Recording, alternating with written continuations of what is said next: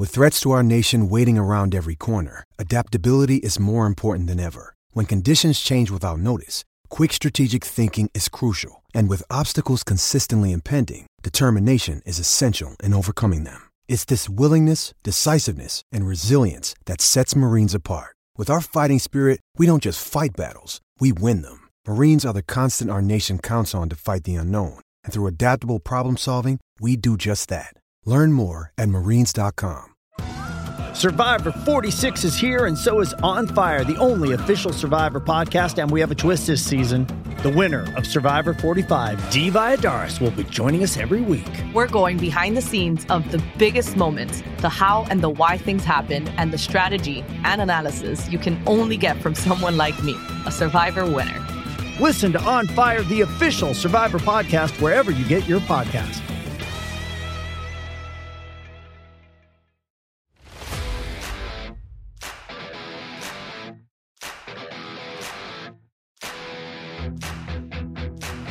Hello and welcome to PFF Fantasy Football Podcast. I'm your host, Ian Hartitz, and today we got some more preseason breakdowns. We got Mac Jones stealing not stealing, just winning the Patriots QB1 job, and also some breakout candidates, veteran rookies, all that good stuff. So I know a lot of you, maybe you've had your fantasy drafts over the past two weeks. Maybe it's going to be on Labor Day weekend. Either way, we got week one, only one week away, and we still got to stay up to date with all these rosters. So I've watched all the preseason games, broken down everything, and my co host has gone through everything here as well. So you've heard them on here often. Dwain The Rock McFarland, if you haven't caught our FFPC hashtag high stakes draft, uh, you can check that out on the Tuesday edition of this podcast. Also uh, went live on YouTube, courtesy of the fine folks at StreamYard. But Dwain, happy Tuesday, man. Man, great day to be great, as you would say, And I hate to steal it. Man, that was a, it was a great draft last night. If people haven't seen that, it's great to go back and look. Now, we drafted well, but we also got really lucky with, with the guy that was in the two hole. it took 20, you know, he only drafted, just so you guys know, two receivers. You got to go listen. He drafted two receivers uh, the whole draft. And I can't remember again how many running backs, but I think it was like uh, a tight end and then like eight running backs straight or something like that. There was like four or five tight end. This was a tight end premium, but that auto drafted him absolutely no favors. I can't, you know, look, I, am sure we've all missed a pick here and there. And maybe, he wasn't an auto draft. He there were no asterisks by any of his picks. Those were all his picks or her picks or their picks. that wasn't an auto draft. No, it was not an auto draft. How you oh know when you go back and look at that board, anytime you see an asterisk next to a, to the name, that was an auto pick. Now, a player, uh, whoever the uh, the um, the manager of the fantasy team, I'm learning these things. Whoever the manager was could have already had their queue set up, and so you'll notice if it doesn't come off the top of the list that's sitting there in the in the normal queue, that means that they had set up their own order and it's going off of that unfreaking. You're even more blown away now. I, I knew it was a bad team, but I thought we were like just piling on an auto draft, which like why would you no. auto draft a high stakes team? Okay, he actually didn't. That just was his um that was that was the strategy. Wow. Okay. Well, best of luck to him. And I swear to God, Dwain, if we lose to team two, uh, we're going to have to reassess some parts of our life. But that's enough about that draft. Again, check it out. Uh, Tuesday edition. Dwayne and I will probably get at least one, if not two more of those streams up over the next two weeks. So appreciate everyone that checked that out live. But yes, people, as we have done the past two uh, Wednesdays over the past two weeks, we have gone through and broken down the key fancy notes you need ahead of and just after recapping basically all the preseason action. So before we get to that, obviously, uh, result of what happened in the preseason has caused our first marquee quarterback change. Mac Jones is in, Cam Newton has been released. Now, obviously, Cam, you know, missing a good chunk of practice time with him not being vaccinated. That's kind of the first thing everyone jumped to. And I don't know why Cam got cut and Brian Hoyer is still there. Like to me, that's a pretty ridiculous uh, decision. But in terms of Mac versus Cam, I mean, Mac won this job. Our boss man, Chris Collinsworth, said himself in his tweet Mac Jones won the job. End of story. PFF passing grade among 65 qualified preseason quarterbacks. First, one kept clean. First, under pressure. First, pass the sticks. First, 20 yards downfield. First, Mac Jones was lights out all preseason long. And we said this before, Dwain. Like when you draft a quarterback that different from your starter, obviously your offense is going to change. Why not go to the guy early? Obviously, we had the 49ers and the Bears still trying to come to grips with that reality. But to me, like this wasn't super surprising. Gun to my head, I was thinking Cam Newton was going to start the season just after we didn't get, you know, Belichick explicitly naming uh, Mac over the past week. But I really didn't change too many. Obviously, we had to shuffle the bottom of the quarterback ranks a little bit. But for me, Damien Harris, even Jakobi Agholor, I'm not bumping these guys up that much just because I figured this change was going to come in the first month of the season anyway. What do you? How do you feel about the situation? Mac Jones, Damien Harris, Jakobi Meyers, all these guys. What's the impact of the move? Yeah, you're we're similar. I had them basically split on snaps because I just wasn't. I, I, didn't know who may start more or whatever, but I was just worried about part, you know, uh, Parcells, Belichick using, you know, interchangeable uh, players, even potentially rotating. But um, to your point, I haven't bumped guys up a lot. I'll run through it real quick. So the big takeaways for me: New England before I had them dropping back to uh, pass on 56 percent of their plays. So that means they're going to try a pass attempt. It could turn into a scramble or a sack, right? Um, so now I bumped that up to 60-40 um, with Mac Jones on the team, mostly because um, you know, I see them trying to just be a little less run heavy because you're going to lose the design runs for Cam Newton. I had, I had Cam Newton taking on 17.5% of the design rushes, and with him gone, I don't think just all of that goes to the backs. I think they'll run a little bit less. And then you get rid of the scrambles that would have gone to Cam Newton. So what you end up with is about a 60 to 70% bump in pass attempts for the team once you take out sacks. And so, I mean, that's basically like an extra, you know, two games of passing volume for the receivers. So they do get, even though I'm not changing their target shares and things like that, they get a slight bump from that. But to your point, it's not enough for me to really want to move them up the ranks. I've got them all. I, I was already pretty aggressive on Jakobi Meyers anyway. Um, I think you know talent usually wins out. You know, um, targets usually come because players can get open, all those sorts of things. But we have to admit, like Cam, like 100% like locked on to Jakobi. So I'll be interested to see does that continue on with Mac Jones. Um, if Meyers is really the best player, the best target on the team, you know, it probably will. But it's just something to keep an eye on. It's not. I'm not moving Meyers down, but I'm also not really moving him up. Um, so even though he gets a slight bump, you know, in my projections, but from a ranking standpoint, I'm keeping him right there. Um, if you look at Damien Harris, I mean, you know, the big thing is you don't have to worry about Cam Newton taking those carries inside the five.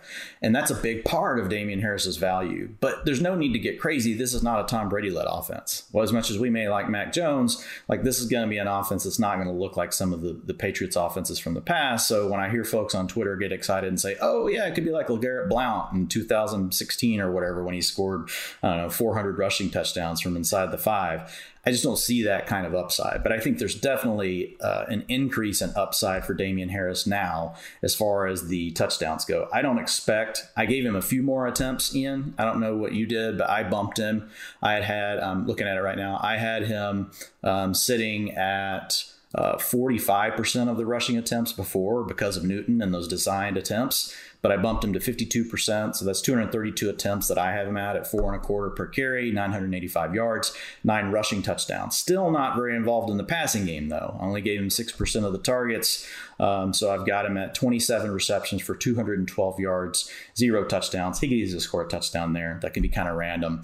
Um, so, but that puts me at 200 points uh, in a six in a 17 game season. So if you want to think of it from a context of a 16 game season, because that's what most people's brains wrap around, that would have been 190 points. So I've I've got him up in the same range. Um, is like Kareem Hunt, Gus Edwards, all those a little bit below Gus Edwards, but above above Kareem Hunt. I believe there's still going to be three backs involved. Um, James White is pretty much handling all the passing down roles all preseason. He did it last year as well. Um, so that's going to be a problem. Not going to be many receptions. And I think they're going to have a third back involved. And I think Rhamondre Stevenson will be involved. Sony Michel, yes, he moves on. But I've got Rhamondre Stevenson taking over 20% of the rushing attempts. So he was down at like 10. So I have him picking up, um, you know, about 10% of what Cam's leaving on the table. And I've got Damien Harris picking up 7% of the rushing attempts. So 52% to Harris, 17.5% to James White, 20% to Rhamondre Stevenson. So Stevenson's not a guy like I'm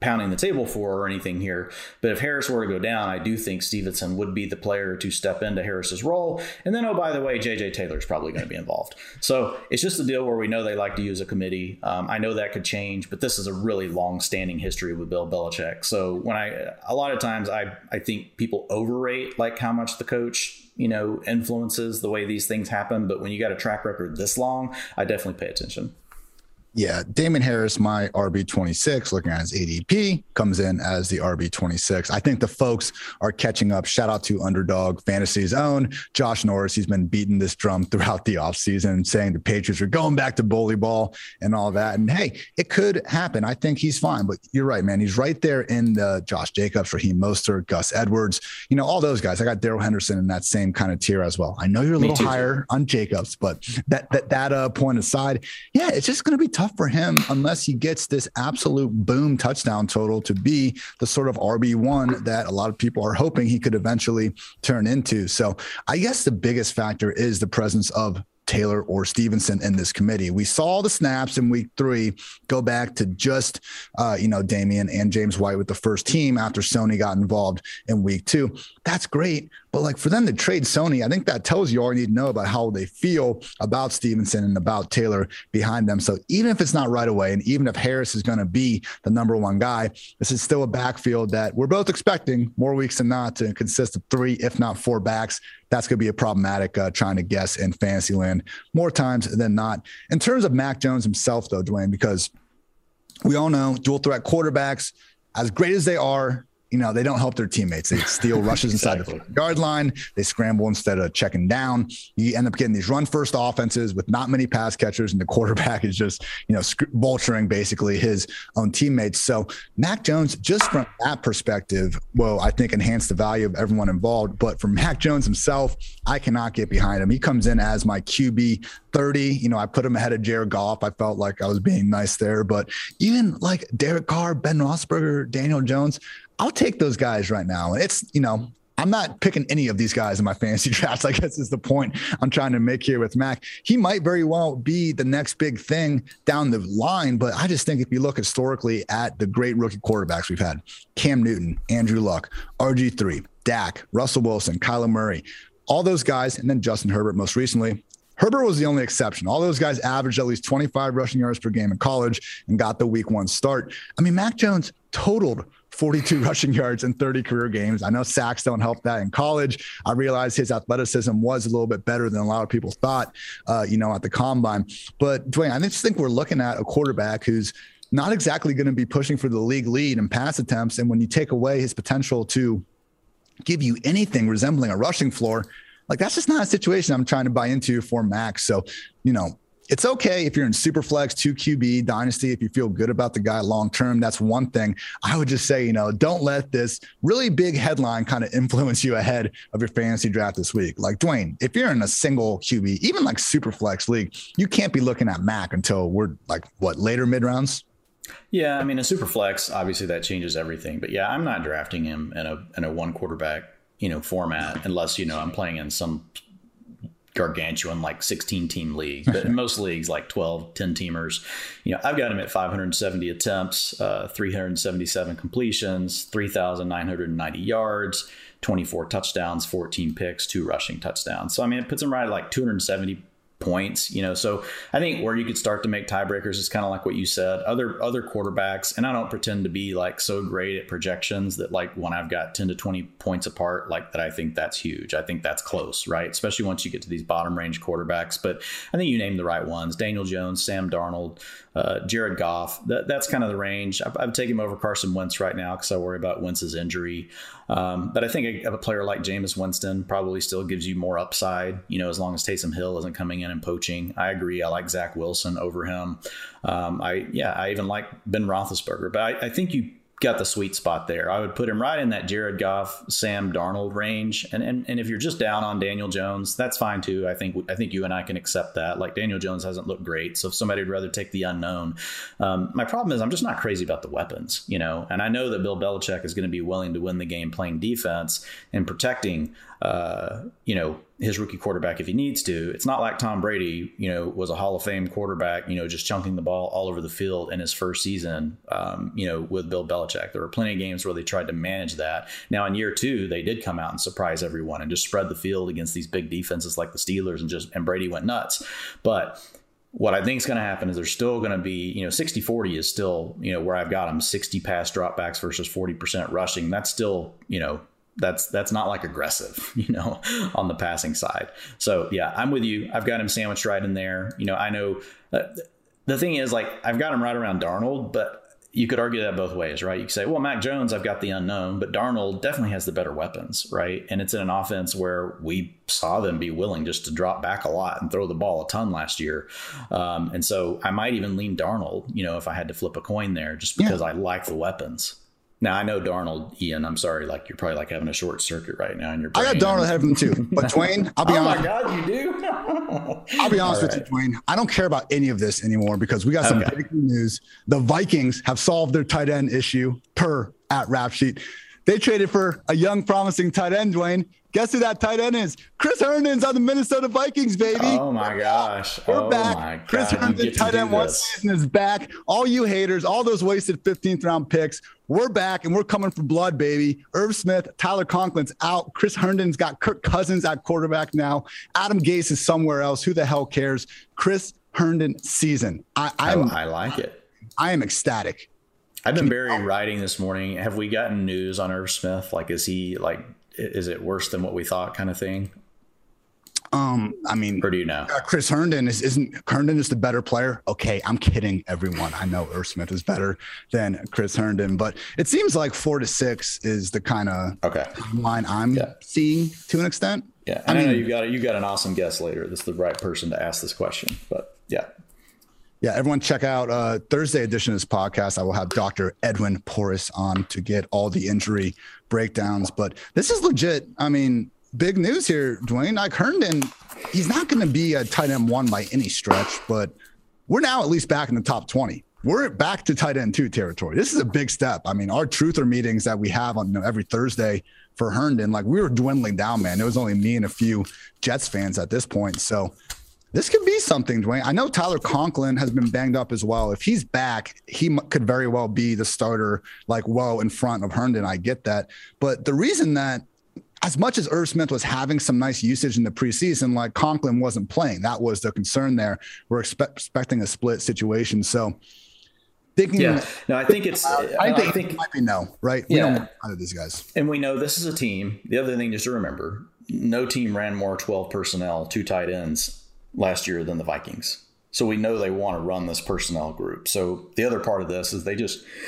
they need the depth. Um, especially when you really don't have a legit wide receiver three. Um, so I, I, agree with you. I still feel good about Irv as long as he's going to come back. But you know, right now it's an unknown. You and I took him last night in that draft um, just because he fell to a spot where like, ah, oh, we'll take a stab at it, and if he ends up being out, we'll just we'll dump him later.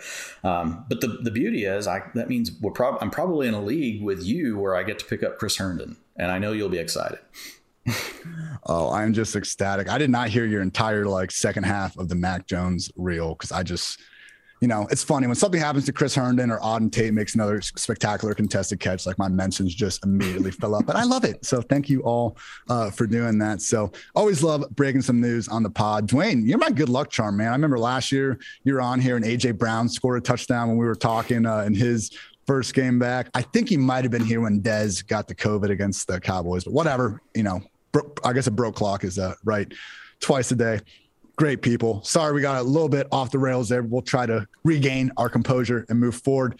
I had a couple other things I want to talk about with these, uh, you know, first round quarterbacks, excluding Mac Jones. One interesting thing I found with Justin Fields, and first of all, people, I get it. It's preseason. This is a time where we can't look at stats and just assume that they're going to transition to the regular season historically that's not happening. So i'm not you know saying that this is a kryptonite for fields necessarily. It was interesting to, to see though Dwain among 65 quarterbacks with at least 25 dropbacks fields had by far the single highest average release time at 3.5 seconds. Now last year four quarterbacks hit that mark. Jalen Hurts, Lamar Jackson, Russell Wilson, Taysom Hill. Obviously, Fields being a dual threat player, having the ability to extend plays, like that's naturally going to lead to a higher average release time. I'm not saying, you know, this stat, just like any other stat, is this end all be all opinion of a guy. With that said, you know, Mike Renner and our PFF draft guide coming out, the one primary negative on Fields play speed a tick slower than where you'd like it. When in doubt, he holds the ball. This was kind of the issue going through. And hey, maybe it was because Fields was out there not playing with the first team receivers. Maybe it's because he was having a horrific time with that offensive line. But we have also proven, Dwain, you know, some of these PFF studies, that pressure does tend to be a little bit more of a quarterback stat. And the only team that was under pressure more often than the Bears this preseason was the Atlanta Falcons. So do you think that this, again, this tendency Fields has to hold the ball a little bit longer, like could that be something now where Nagy sees this and almost just relies on Dalton longer than we could even fathom because he's worried about the guy's health? I'm still on the record saying I want Fields out there week one. He should have been starting week one in the preseason for goodness sake. This is interesting though because it's a it's it's a small red flag, and to me, it's only relevant because again, this is one of the primary negatives on Fields coming out. What are your thoughts, I guess, on the Dalton Field situation, and if you're putting much stock into this finding? Um, you know, some uh, I mean, it's like you said, if you go back and you look over the years, I mean, you have some of these quarterbacks that are willing to hold the ball longer. Russell Wilson's been in that category before. Uh, Aaron Rodgers has been in that category before. So as long as you know how to navigate the pocket and avoid the pressure, to your point, because the quarterback does own part of that, and it's more than just getting the ball out fast. There's different ways to help alleviate pressure in the way that you manage the pocket.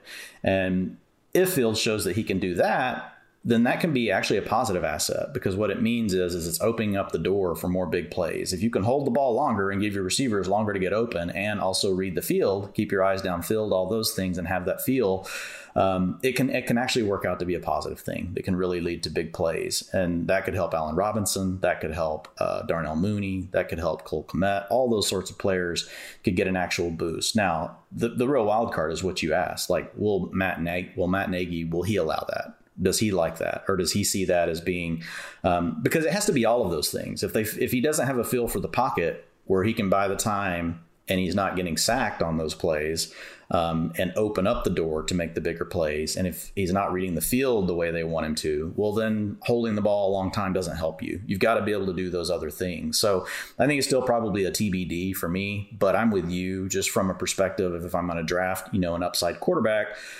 you know, in rounds 12 through 14, and Fields has slid a little bit here lately, especially in some of the sharper drafts. Um, you know, I'm still okay with taking him. You, you just got to know that it could be several weeks before you see him. To your point, it could be worst case that you don't get to see him at all. We've kind of been spoiled with some of these things that we've seen um, from really rookies across all positions over the last couple of years that causes us to all have these higher expectations than maybe we even should. It's we're kind of at that pivot point of do we take this new data over the last few years that we've seen with rookies and is that now the norm? You know are we still in an early enough honeymoon phase where you know actually rookies could still struggle right? And they may not continue to do as well as what we've seen in the past and they could kind of slide back more to what we had seen pre the last two or three years. So i think it's interesting. It's something go either way. Um, this will be an important year uh, in the data points for you know rookies and what our expectations are in their first years I do lean towards rookies at all positions becoming more quickly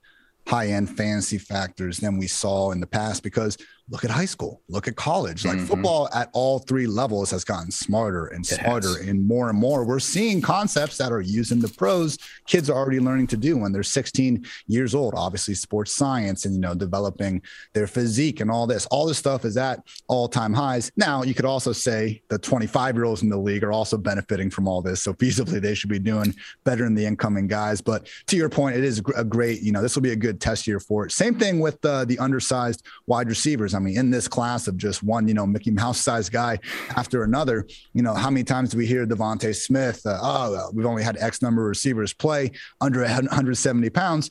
It's a new league. I mean, how many yeah. times does a guy yeah. get hit hard in the chest and there's just a flag thrown for no reason other than like, please don't hit each other as hard as we're used to seeing. So important yeah. uh, league wide trends to keep. Rule changes are huge. And to your point, it's different now. Used to, it was a trickle down, right, from the NFL. The NFL thought they had the best offensive minds and they knew everything that they you know they were leading the way. And that's where the whole pro style offense quote unquote thing came from right? Now uh, you have the guys in college learning from the guys in high school and that's where the innovation's occurring. And then that's being tweaked upon in college and the nfl coaches um, even the best ones like Bill Belichick, I give him credit for this. Like 10 years ago, right? Started going and hanging out with Urban Meyer and a lot of these different um, you know head coaches nick saban and just trying to understand what were the new things they're doing in college and so that's a big difference um, to your point is now the nfl is actually trying to incorporate concepts that are coming up from high school and up from college and those and the players that are coming in have already used those things. And it's just more of a players league you know? It's less of a coaches league where everything has to be about run the scheme. It's much more about hey how do you best utilize your players? And that's a good thing. Okay. Want to touch on these other two quarterbacks briefly. Trevor Lawrence lit up the Cowboys defense. It's funny, you know, only only certain guys, CeeDee Lamb, Trevor Lawrence, Laviska Shenault, you got to be this certain guy to really get praise from the Twitter masses when you beat up the Cowboys. Odell Beckham does not apply to that group, but you know, I thought uh, De- I thought Diante Lee, PFF's, you know, one of our just sharp ass NFL analysts. The stuff him and Seth just put out on a weekly basis absolutely blows my mind every time I read it. But Diante had a good tweet at PFF underscore D Lee, just simply stating that Trevor Lawrence was made in the lab. And that is kind of the impression you get sometimes when you see this dude put the ball wherever he wants. You know, it was not not concerning. None of us were ever, you know, raising red flags. The fact that he hadn't scored a touchdown in the first two preseason games. It was good to get reminded of just how good Lawrence could be. Looking forward to seeing his debut against, you know, not very good Houston Texans defense. Going to go on a limb there. Dwain, I think the bigger news story is Trey Lance and Jimmy G. Jimmy got the start, played 14 snaps with the starters, but Lance in those first two drives was also in there for 10 snaps before working strictly with the backups. Obviously, they could continue to use the strategy, or maybe Kyle Shanahan pulled a fast one and just wanted teams to have to study this. I guess my biggest feel with it one, to me, this now looks more like a Lamar Jackson, Joe Flacco situation as opposed to the, you know, worst case Alex Smith, Patrick Mahomes, um, you know, plan that we've seen laid out over the years. And two, I'm pretty happy for the potential of this just with the best ball teams. Like it's almost like when you get Taysom Hill in the last round when we were doing it before uh, the quarterback battle was over if you look at the backup quarterbacks around the league, there's what three that could maybe give you a usable week, like without being a starter, maybe even two. I can only think of Taysom and Trey Lance off the top of my head. So at a minimum, like great, we're actually getting some touches on the regular season when we're not starting yet, and it's looking more likely than ever that Lance can get that job at least by the midway point. Because again, people, Lance Fields, we're telling you to draft Kirk Cousins early. That's going to get you through the first seven games. And we just need Lance to get the job by November 21st when he finishes the year with the Jaguars, the Vikings, the Seahawks, the Bengals, the Falcons, the Titans, and week 17, Championship Sunday, the Houston Texans. So, Dwain, thoughts on the QB rotation? Do you expect it to continue in the week one? And how much longer do we have to wait for Lance to win this job? Yeah, I do think it's going to continue into week one. And I think really how long we have to wait is up to Lance. Like, I mean, he hasn't looked great. Um, we know that he brings different intangibles than what Jimmy G brings to the table, but he's got to do his part. You know, I mean, he's got to he's got to look better. He's got to look better. Um, he's got to just play better. And once that happens, like I think it could be, you know, kind of like what we saw with Lamar Jackson. You know, remember when he was rotating in and out, you know, early on with Buffalo.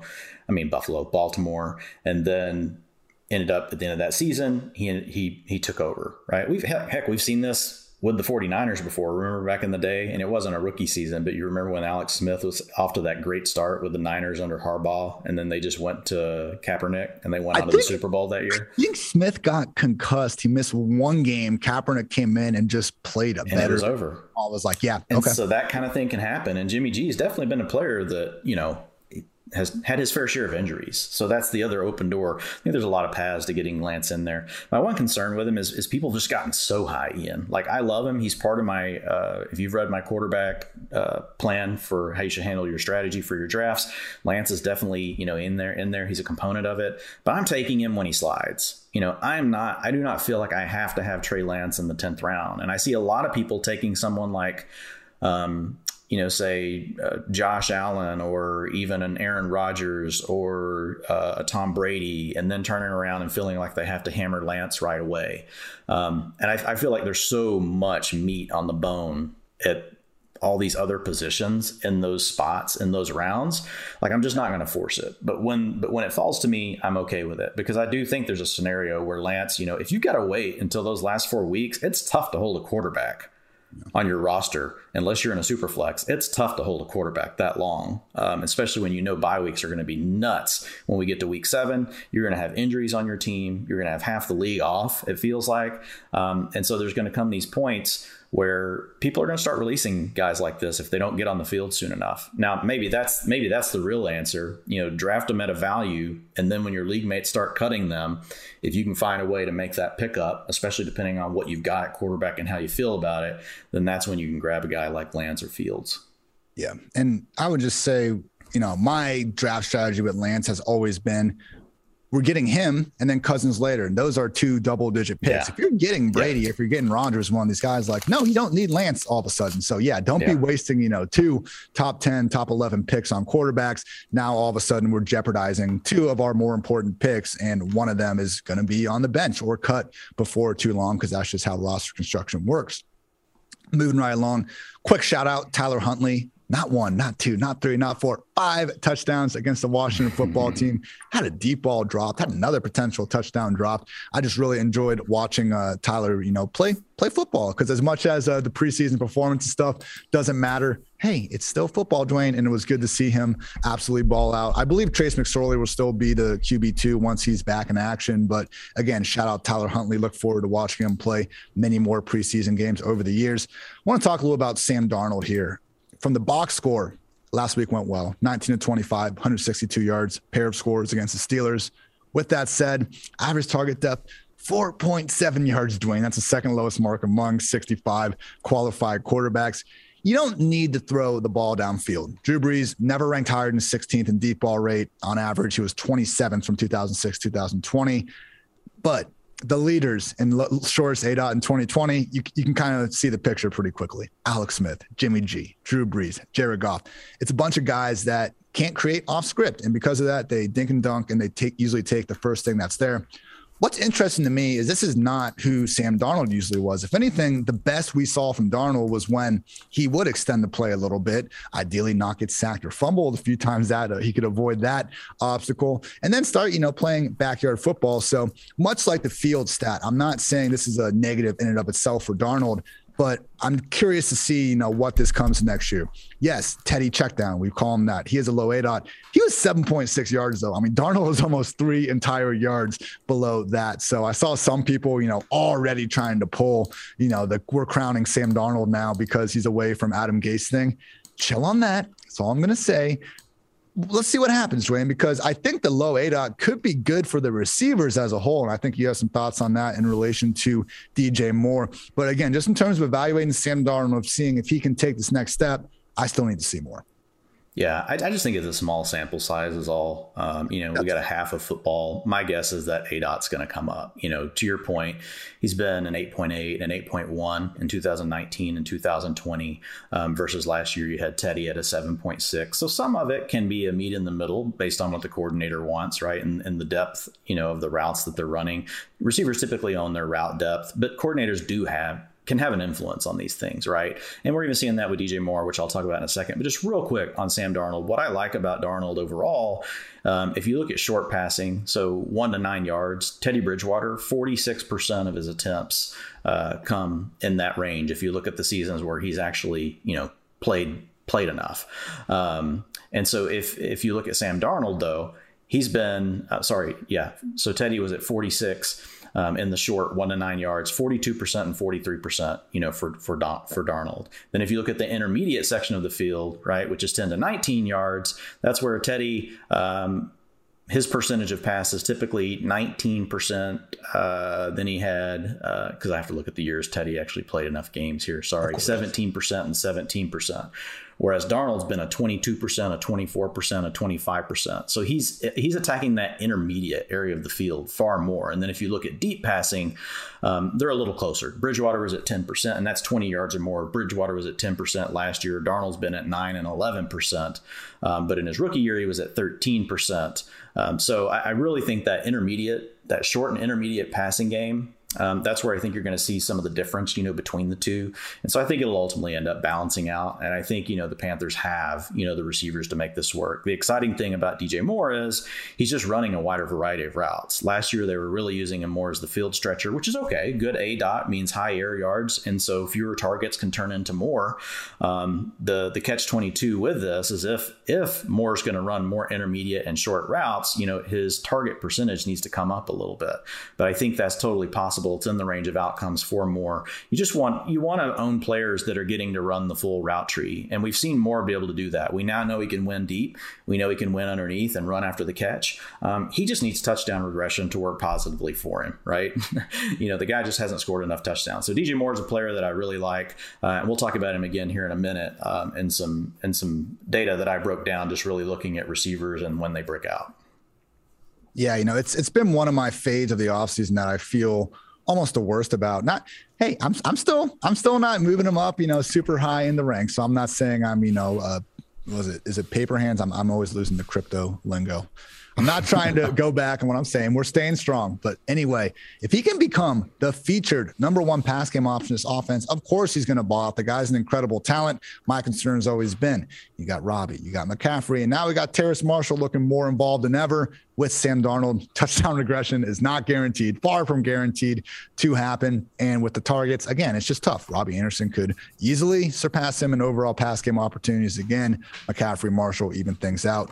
We will have to yeah, see what happens this last weekend, just real quick, uh, routes 96% for DJ Moore uh, with uh, Darnold in the game, 96% for Robbie Anderson, 67% for Terrace Marshall, 78% uh, for Dan Arnold. I thought that was kind of, um, you know, I know a lot of people, I don't know how much is left over for Dan Arnold, but that's that's a good enough number. If you can get up to 75, 80% as a tight end, you can have a shot. Targets were 24% to Moore, 21% to Robbie, 17% to Terrace Marshall. Long down and distance, meaning obvious throwing uh, all of those players were on the field for 100% of those plays.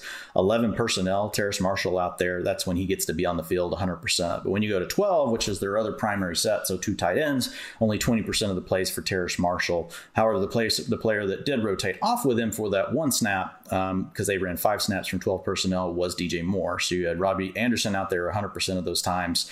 Um, just snap percentages 93% and 93% for Robbie Anderson, 56% for Terrace Marshall. So um, I, it's to your point, there's a lot of mouths to feed. I see Moore and Anderson obviously leading the way just because they're going to be on the field more. I think where Terrace Marshall's really got an opportunity to, to help folks is specifically in best ball leagues um, because I think the big play potential is going to be there. And I think he could easily lead the team in touchdowns.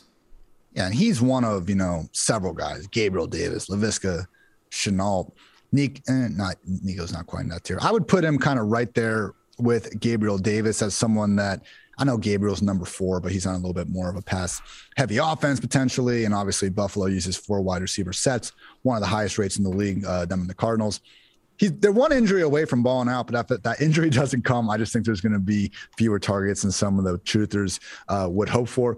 But his ADP does hasn't been booming up, you know, super high into the ranks. So I'm checking right now to see where he's at. So I think these guys are fine targets at the end. Like I'm always thinking yeah, that Marshall's typically a 12th, 13th round pick and sharper uh, formats. I um, can slide a little further than that, like in home leagues. I'm seeing um, a wide receiver 61 on Fantasy Football Calculator, which is more home leagues. That's great. Like you would think from all the Twitter hype that I think we see from yeah. Terrace Marshall that he'd be firing up the ranks, but he's not. So for that reason, I am in Dwain. Now we need to continue talking about what is up next. Oh, J.K. Dobbins. We haven't gotten to this yet. It's a shame, Dwain. It freaking it sucks, actually. J.K. Dobbins one of, I think, five or six running backs to average six yards per carry in a single season over the past decade. Unfortunately, tore the ACL. He will miss the remainder of the season. And it hurts. Now, the million dollar question, because fantasy is a cruel game and we have to immediately move on from guys and assess what will happen because Dwain and I are paid to do that, um, is seeing what's going on with Gus Edwards. Now, before this happened, I had Gus Edwards as my RB 38 flex with benefits. And I thought it'd be, I, th- I still thought it'd be more of a 1A, 1B situation between Gus and Justice Hill if Dobbins got hurt.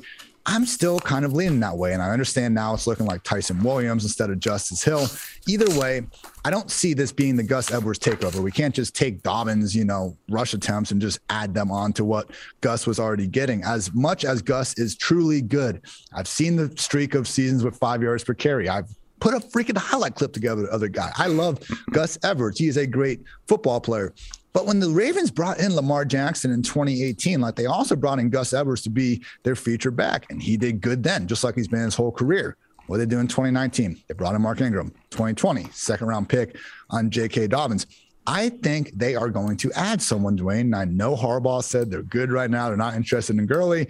I think they're letting all the rosters cut down for these two days. So for me, I am baking in the idea that I don't think the Ravens are done addressing this position. Gus comes in as my RB 27. I think the most optimistic Gus Bus stands out there. You can put him all the way up at RB 19, still be behind James Robinson, David Montgomery, Swift Carson, and our consensus top 14 guys we talk about. But I'd be cool taking him ahead of, you know, Miles Sanders, Mike Davis, potentially Javonte Williams. That's a pretty tough one for me. But Dwain, I guess the question is like, how much in rankings can you move Gus up now because that's the information we have, and how much do we need to consider again, I think it's a likelihood that they add someone else because like that was why I kept him low last weekend. I'm hearing that this dude was going off the board in the third round of some of these home drafts. And so I didn't want to cause a sense of, you know, panic with people saying I need to get Gus Edwards because as great as he is, like why is his role, why is his projected touches like any different than, you know,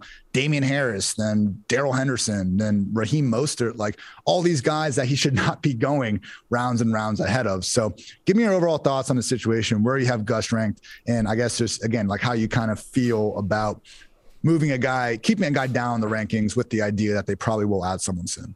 Yeah, I think that I think that it's certainly it's a range of outcomes thing, right? I mean, they they could add someone. I don't know how I would put a percentage on it, and it also depends on who they add. Like, how much do we feel? How do we feel about it? I mean, the thing with Gus Edwards is he, they did give him ten million dollars this offseason to play another two years for the Ravens, so you know that they do like him.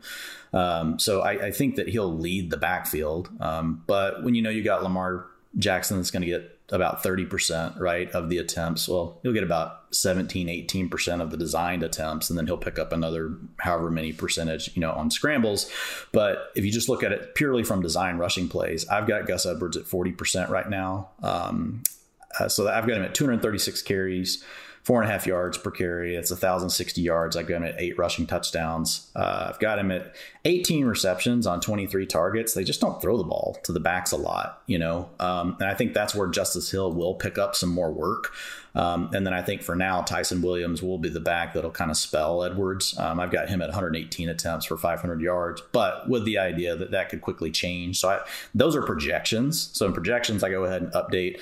Um, but as far as rankings go, um, to your point, I've got Gus Edwards right now, right in that Miles Sanders, Darrell Henderson uh, range. So right there around Javonte Williams uh, right there around Josh Jacobs, Mike Davis, you know, all those guys, Damien Harris, who we talked about earlier, um, a lot of guys that are really, you know, in the dead zone um, that I'm not just like rushing out to take. Now, I do think that there is a best case scenario um, situation, you know, for Gus. If for some reason they really do let him have it and they don't sign someone else, I mean, like if I bump this point, you know, the 40% of the team attempts to 50%, I mean, it's a 295 carry season, you know, um, and, and, that would mean, you know, obviously Ty'Son Williams and Justice Hill would get less work. We just haven't seen the Ravens really be willing to give that much of a workload to a player for the whole season. We've seen them do it in, in like spurts of a season. And I think you even had some cool data that you put out there on uh, the other day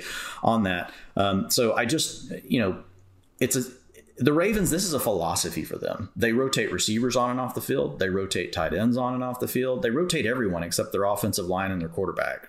Um, so all the skill position players rotate, and I think part of their philosophy is they want to keep them fresh. They don't ever want to be overly dependent on any one player. Um, I think you know they're a team that's very into anal- analytics, or as uh, you know the Houston David Culley would say, the analytics um, whatever that means. Um, you know, so Culley, if you guys don't know, that's the Houston Texans head coach now. But anyway, um, I think there is a range where he could pop up, you know, and jump into that, you know, 275 plus carry, I just wouldn't put it at a high probability. And so I've got him ranked right around um, similarly to where you've got around some of those other players. I don't mind taking him. I kind of think that's his probably uh, his median. Um, I don't I don't see his floor being way worse than that. Like I don't see somebody else coming in and cutting him back to 30% of the attempts if that makes sense. I think he stays the lead back. Um, but he's going to have to share.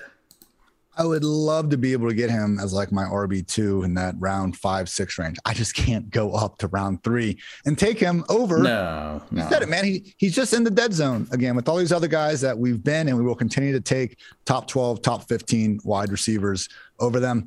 Two final points I just wanted to quickly get through. The Ravens did give Gus three year, $12.4 million deal this offseason. So I know I was saying before that they went Ingram and Dobbins. They did commit to him there. I, I see the path to this working out. With that said, people, the most relevant one game split we have of Gus working without Ingram, without Dobbins came in week 12, 2020. Gus had nine touches on a 51% snap rate. Justice Hill had 11 on a 49% snap rate. Times have changed. I get it.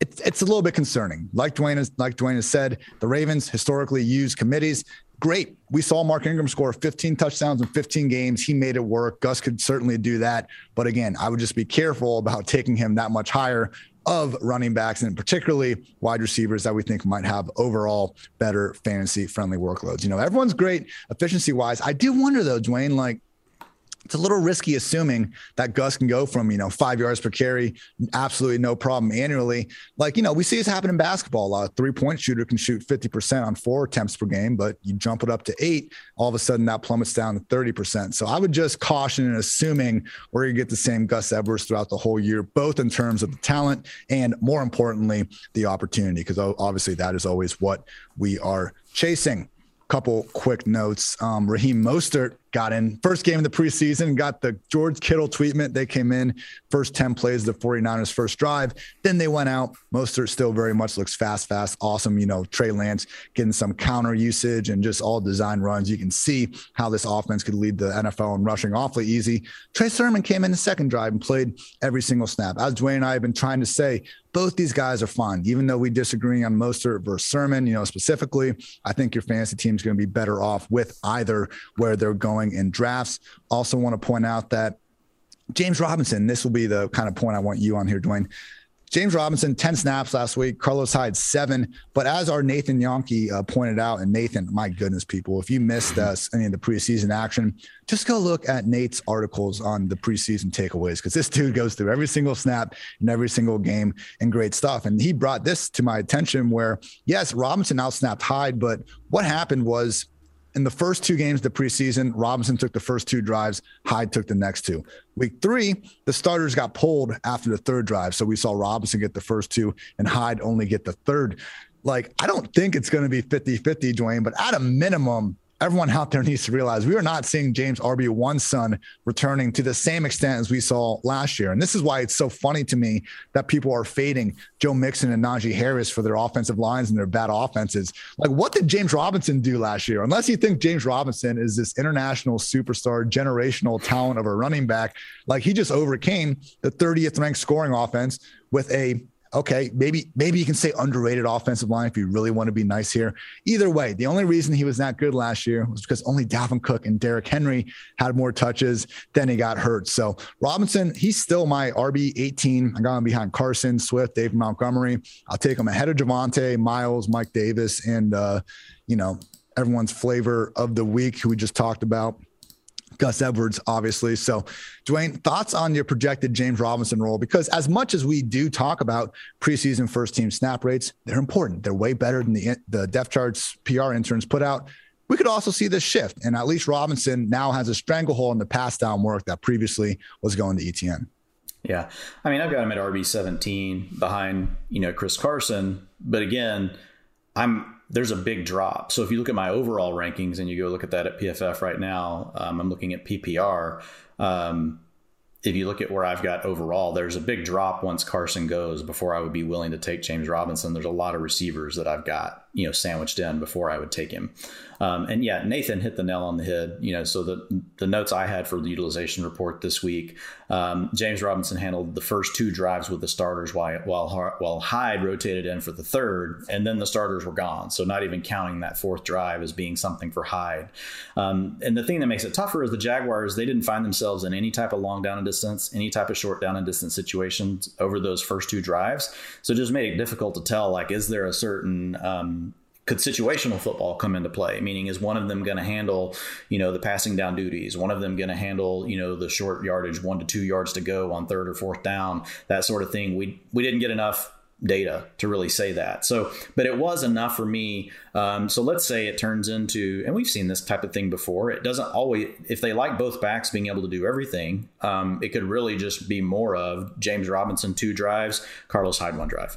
James Robinson two drives, Carlos Hyde one drive. To Nathan's point, um, it could also be three drives to one, four drives to one, because they may have just wanted to get Carlos Hyde in the game while there were still starters in for that third series. You know, we can't. It's that's where these things get a little tricky, and it's not an exact science. Um, so, and if that were the case, then all of a sudden James Robinson would be worth his ADP. Um, you know, but right now I'm, I'm with you. I'm leaning away. And again, a lot of it's about the receivers, Ian. And I just think there are running back profiles that you can get later in the draft that are similar to these guys that are going early. Um, they're not exactly the same, but I, when I account for the discount that you get and, and the opportunity cost of having to pass on the receivers, especially this year. Every year is a little different, people, but this year, um, I like passing on Robinson. I mean, so what I would say is the upside for him right now, I'm similar to you. Um, I've, I've got him right now at, at, right at 50% of the attempts, you know, so 52% for me. And I've only got Hyde at uh, 23%, um, but still that's 234 attempts, 935 yards, seven rushing touchdowns. Um, and then I've got him at 44 receptions. So I've got James Robinson, you know, 309 yards receiving. I've got him at 218 fantasy points. I've got Carlos Hyde only at 100. So it's not like I like Hyde. It's just that it's just it's just enough, Ian, to make me you know a little skeptical. Now, if it turned out it's like every four or five drives it's Robinson, or if it turns into that as the coaching staff is like, look, Robinson is clearly the better player than Carlos Hyde, right? Then you have something because if all of a sudden you bump that 52% to 60%, that's 267 rushing attempts versus, you know, what I had him at um, before, which was 234. So that's what you're looking for. Um, and it's possible, but again, that's 218 fantasy points where I have him right now. Even if I give him those extra carries and a few extra targets, it puts him at the 250 point range. You can draft receivers right now that are going in that range that could push for 250 points, and they've got a better floor. I have, you can check out my taking stock of every team's backfield situation article up on pff.com. Went through every backfield and just gave my project, projected uh, snap splits. I have Robinson getting 70%, Carlos Hyde getting 30%. So I do think they'll extend it a little bit more than what we saw in the preseason. Not quite the 2020 levels, but you know what? We got it in 2020. We should feel good about that.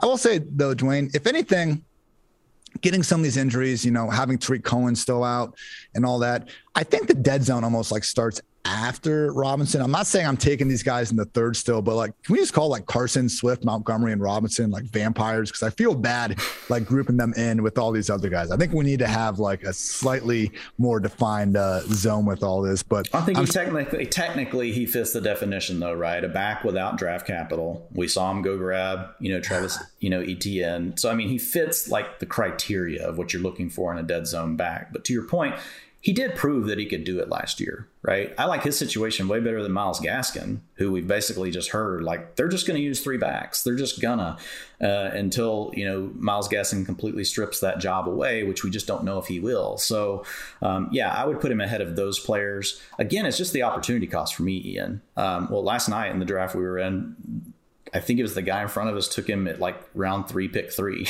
James Robinson. so we definitely don't want to be doing that. But it's all about roster construction. Say you start off with four receivers.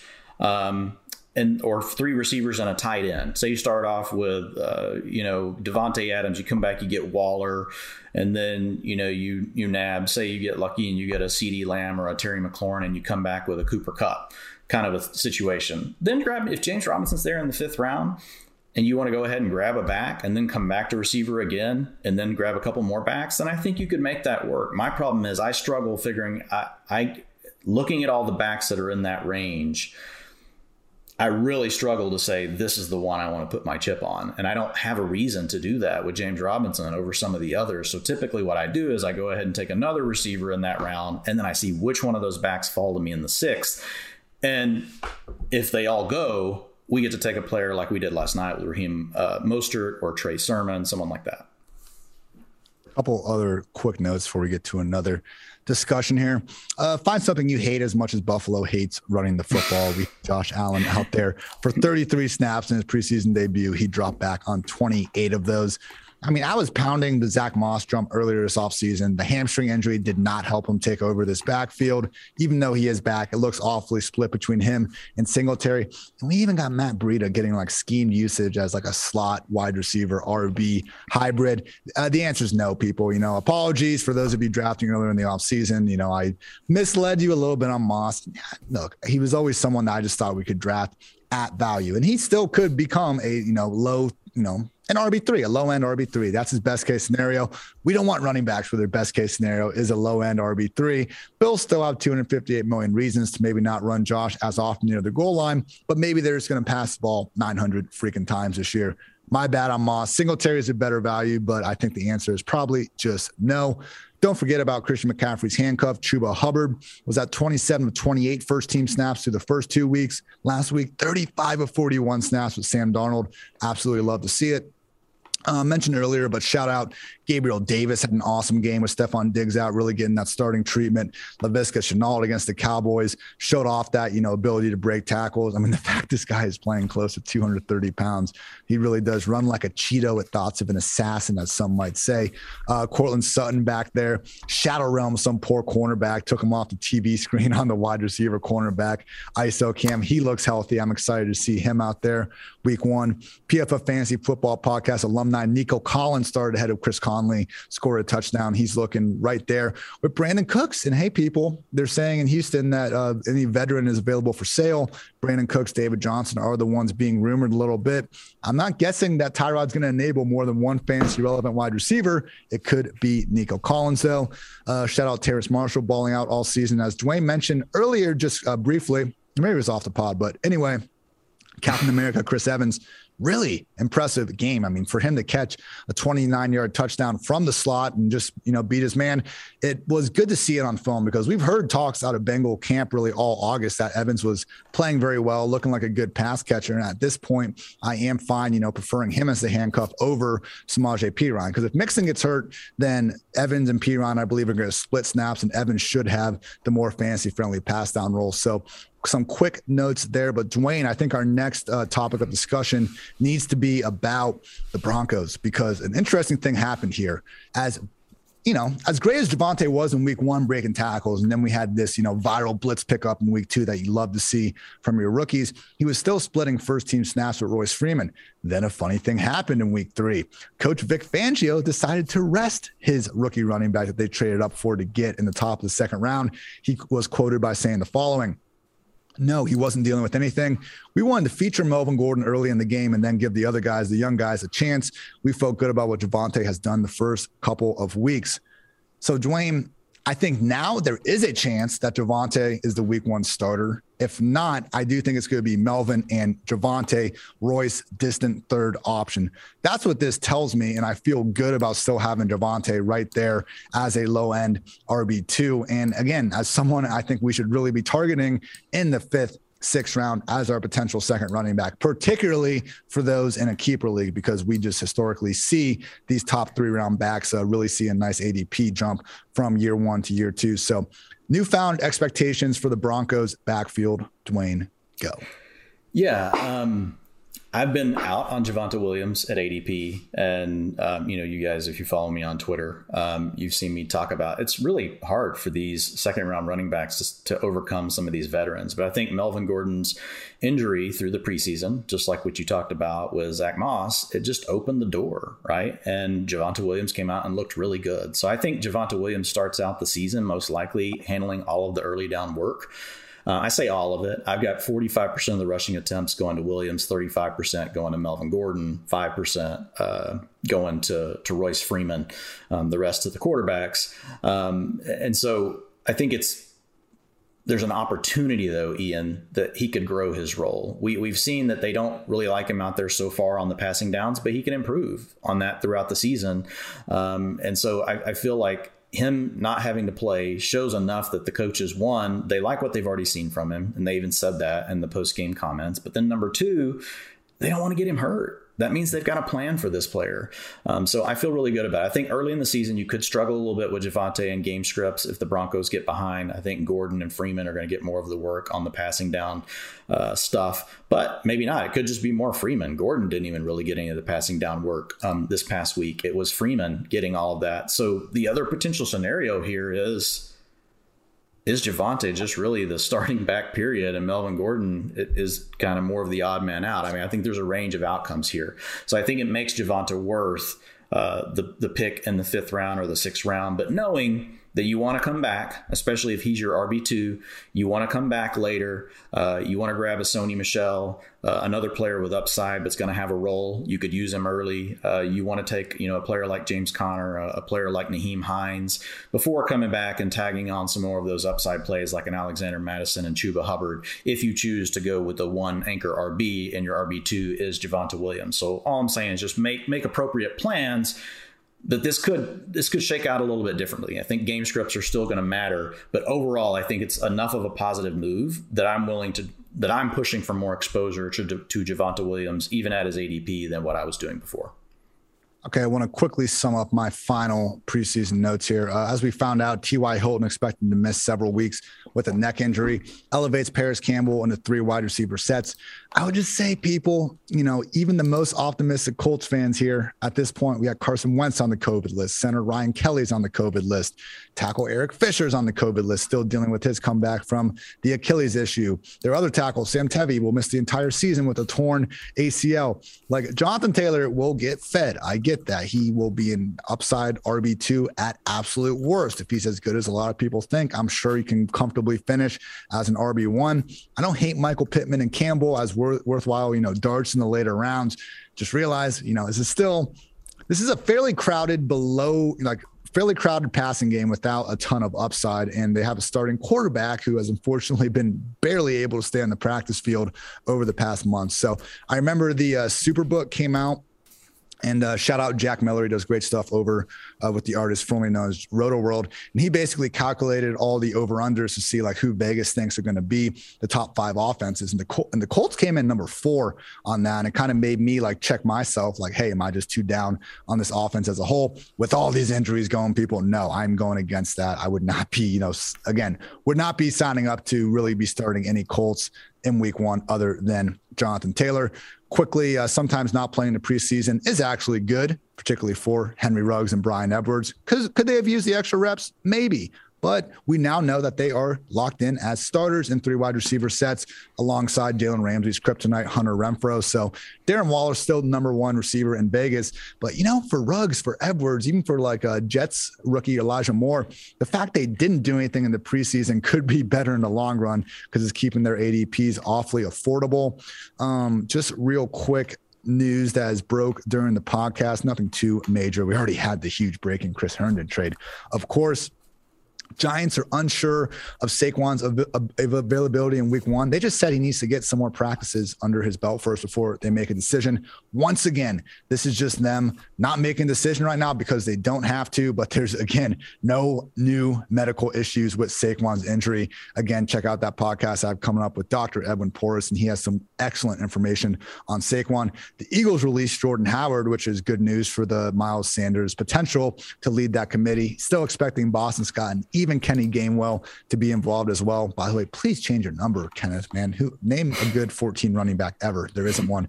And mentioned this before, Dwain. Tyler Huntley, he won the backup job over Trace McSorley. That Penn State Nittany Lion is out of the picture now. I'm sure they'll try to keep him on the practice squad, but shout out Tyler Huntley. And my final preseason shout out Jesper Horsted, seven targets, five catches, 104 yards, and three scores. Wasn't easy. He caught the touchdown, the awesome Justin Fields highlight where he was rolling out, managed to get it to his guy. Then he had an absurd one handed catch on the run. Third trip to the end zone, ended up outrunning a few guys. So, will Horsted have a consistent weekly role? I really freaking doubt it. They already have Cole Kmet and Jimmy Graham there. Either way, great players make great plays and great games. Shout out to you, Jesper Horsted. Should have said big instead of great. We'll we'll worry about it later, Dwain. I just know, Dwain, you have an excellent article here coming up. I believe it's going to be published on Wednesday, maybe Thursday. Yep. But uh, yeah, let the people know about your breakout and fade wide receiver candidates, and I guess what you were trying to accomplish here with this piece. Yeah, so I just wanted to go in and really because if you look at the, at how much wide receivers have been pushed up the board right this year. I think you just really need to be comfortable with which receivers you really want to target, which ones you want to fade. How comfortable are you taking a rookie receiver uh, earlier, like what we're seeing with Ja'Marr Chase and other guys like that? Um, second year receivers, um, you know, it's there's a big push of uh, Brandon Aiyuk and Claypool and all these different players up the board, and so it can be a bit uncomfortable for folks because it could feel aggressive. And so I really just wanted to dig in and say, how comfortable really should we be, you know, with this? And so what I did is I went back and I looked at show me all the receivers essentially that got at least to a 20% target share um, and it's an adjusted target share meaning they had to have played at least eight games and then i you know i would prorate it for the for the games that they played um, and if you look at this list and you look at historically the players that have really had a huge season, um, potentially coming after uh, one of those 20% seasons, is when they've hit it by age 23, when they've hit that 20% target um, threshold by age 23. And so if you look back, AJ Green, you know, he did that um, when he was 23 in his first season. He was at a 22%. He jumped to 29% target share the following year. DeAndre Hopkins, um, 22%, or he, at 22 years old, he hit that number. It was in his second season, and he hit 25% target share that year. His next year, he jumped to 30%, right? So then you look at Dez Bryant. Now, he was an exception. He was 24 years old when he finally hit the 20% adjusted target share, which was 21% in his third season. Next year, jumped 6% up to 27%. Mike Evans, at the age of 21 in his rookie season, um, hit the 23% mark, and then the next year hit 29%. So here are your players that are between ages 21 and 23 that have accomplished all those things that the players above um, have also accomplished. And so you're looking for some guys that can make some big jumps. AJ Brown, um, 24% at. Um, you know, his second season at 23 years old. Brandon Aiyuk, 23 years old, first season, got to an adjusted target share of 22%. Then you got DJ Moore. I know DJ Moore seems like he's been around forever, but you know he's he's still a young player. He hasn't hit 25 yet. This will be his 25 year 25 season. Um, he hit that 22% mark in his second season at age 22. DK Metcalf also hit it last year, second season, 22%, age 23. Jerry Jeudy, Justin Jefferson, also on the list. The surprise players a lot of people don't think about, Marquise Brown is on this list. He hit that at age 23 in his second year with an adjusted target share of 23%. And then you have DJ Chark, 23 years old, um, in his second season, hit a 21% target share. And last year, he actually dropped down to 18%, um, but he was playing injured. And then one final one, Ian, super sneaky player, um, Christian uh, Kirk, 23 years old. He hit it. Um, that was in his second season. He got to a 22% adjusted target share. Now he did drop to a 15% in his N plus one season after that um, last season, but he still did accomplish the feat. And so those are just guys that you're looking at, you can get later. The other thing I really wanted to look at is because the rookies are going so high, like how comfortable should you be with some of these rookies? So let me just break down here the all of the rookie receivers since 2011 that have gone with a top six pick. Um, and I'm not going to include Kyle Pitts' name here, but maybe I should, right? The way things are uh, in the Twitter streets. But AJ Green was pick four. He finishes wide receiver 17 as a rookie. Amari Cooper uh, was pick four, finishes wide receiver 21 as a rookie. Corey Davis was pick five, wide receiver 85. He's our bust. Julius, uh, Julio, Julius, Julio Jones, draft pick six wide receiver 21 in his rookie season. Justin Black, Justin Julius Blackmon. Jones, Julius yeah, Jones forever. Yeah, well, I am a Cowboys fan, so you got to run a lap, Dwain. You got to run a lap. I, I, I, do need to. Julius Jones was great on draw plays, but that was it. Uh, Justin Blackmon was pick five. He was wide receiver 29 in his rookie season, and then Sammy Watkins was pick four, wide receiver 29. So if you notice something, um, there was only one wide receiver that didn't finish as wide receiver 36 or better. So that means a wide receiver three or better. And then you had three of those receivers give you wide receiver two seasons and Julio Jones, Amari Cooper, and AJ Green. Now, I'm not saying the rookies we have this year are those players, but at the end of the day, they do hit the top six criteria. The NFL seems to be pretty good at hitting on this. So Ja'Marr Chase and Jaylen Waddle both fit inside that criteria. Chase typically goes anywhere between round four and round six. People have let off the gas a little bit on Ja'Marr Chase now. So I like like buying the Ja'Marr Chase uh, round six. Um, is fine, I think, for him. Um, I didn't like buying him at round four, but round six, I'm I'm good with it. Um, there are some concerns with Chase, right? Is he ready? He's looked rusty. He's been away from football for 20 months. All those things, so he's having to work through a lot of that. So he could start slow. But the one I love, Ian, is Jaylen Waddle, and you can get him in round nine or round 10. And so he was a top six play. Uh, I think he's going to be in the slot the whole time. He should get between 75 and 80% of the routes per drop back for the team. So easy money looking at Jaylen Waddle, ninth, 10th round pick. Yeah, though again, we've I've gone over this on Waddle several times, but he just been has seemingly getting penalized for injuries that aren't there and a limp that you know is there, but it's not him actually being injured. Yeah, we've seen Rondale Moore have great uses. Terrace Marshall has had a great preseason. Waddle is the one that earned the number six overall pick in the freaking draft and could very well, I mean he should probably be favored to lead this offense and targets as it is. So love that, Dwain. Everyone, make sure you check that out on pff.com. And, you know, sometimes I see some of you looking at our articles and all that. And you might say, hey, I, I pay for this. I'm not trying to pay for it. Well, people, you can get 30% off any PFF subscription to all first time subscribers with promo code kickoff30 for $7, people. PFF's fantasy football draft guide, player rankings and projections, including mine and Dwain's rankings, all of PFF's locked article content, cheat sheets for your fantasy draft, and more. Again, promo code kickoff30 for 30% off any PFF sub, all this for seven bucks. Go to your grocery store, look at the stack of, you know, fantasy magazines that were probably written in June or July. I've been there. I've done those before. Those things are outdated and they cost more than seven bucks. You can get far more than that. You know, I was at the gym earlier, you know, shout out me and went get get a very expensive smoothie that if I get like two of them, it's going to cost more in my gym membership anyway. That thing costs 10 bucks. You could have gotten all this for seven, seven dollars, people. In this economy, what a deal. Code kickoff 30, 30% off any PFF subscription.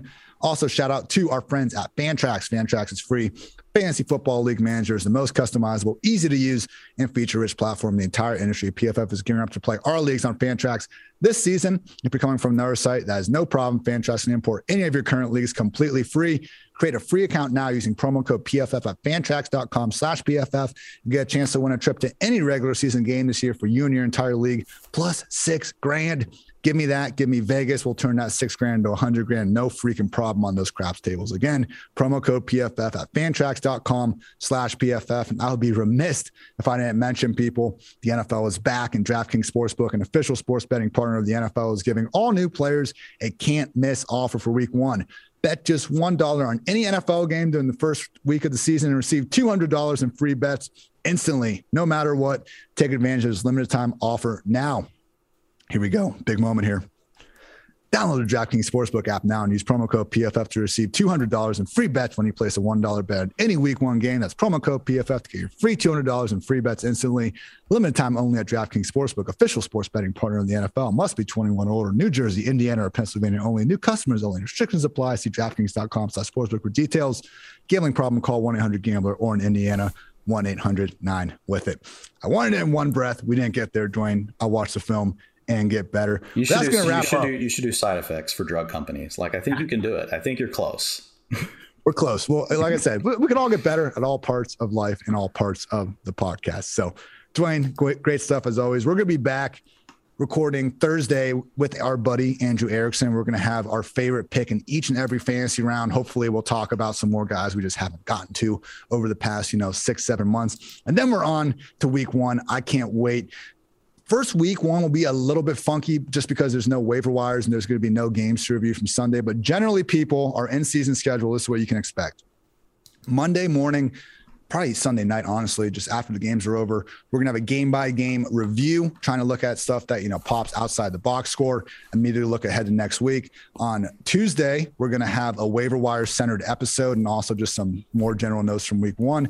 On Wednesday, Dwain and I will be doing a game by game breakdown of everything.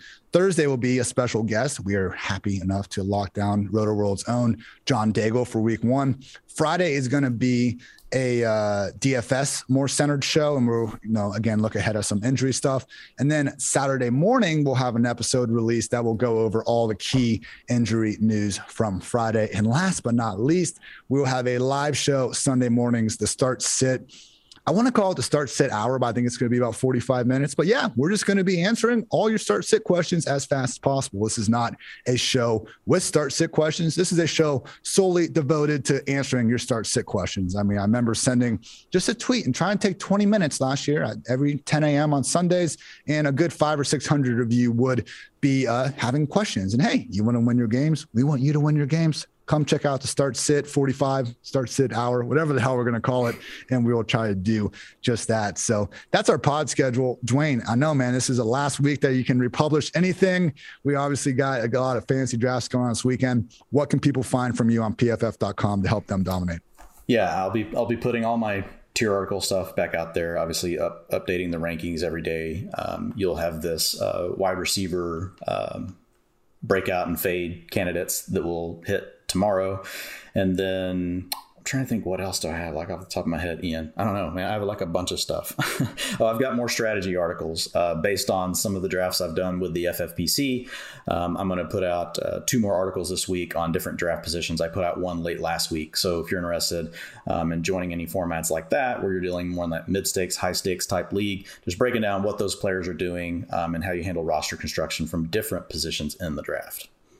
Great stuff always from Mr. McFarland. I've also updated my 10 tips general strategy guide. Check those out at pff.com. He's Dwain. I'm Ian. This has been the PFF Fantasy Football Podcast. Until next time, take care, everybody.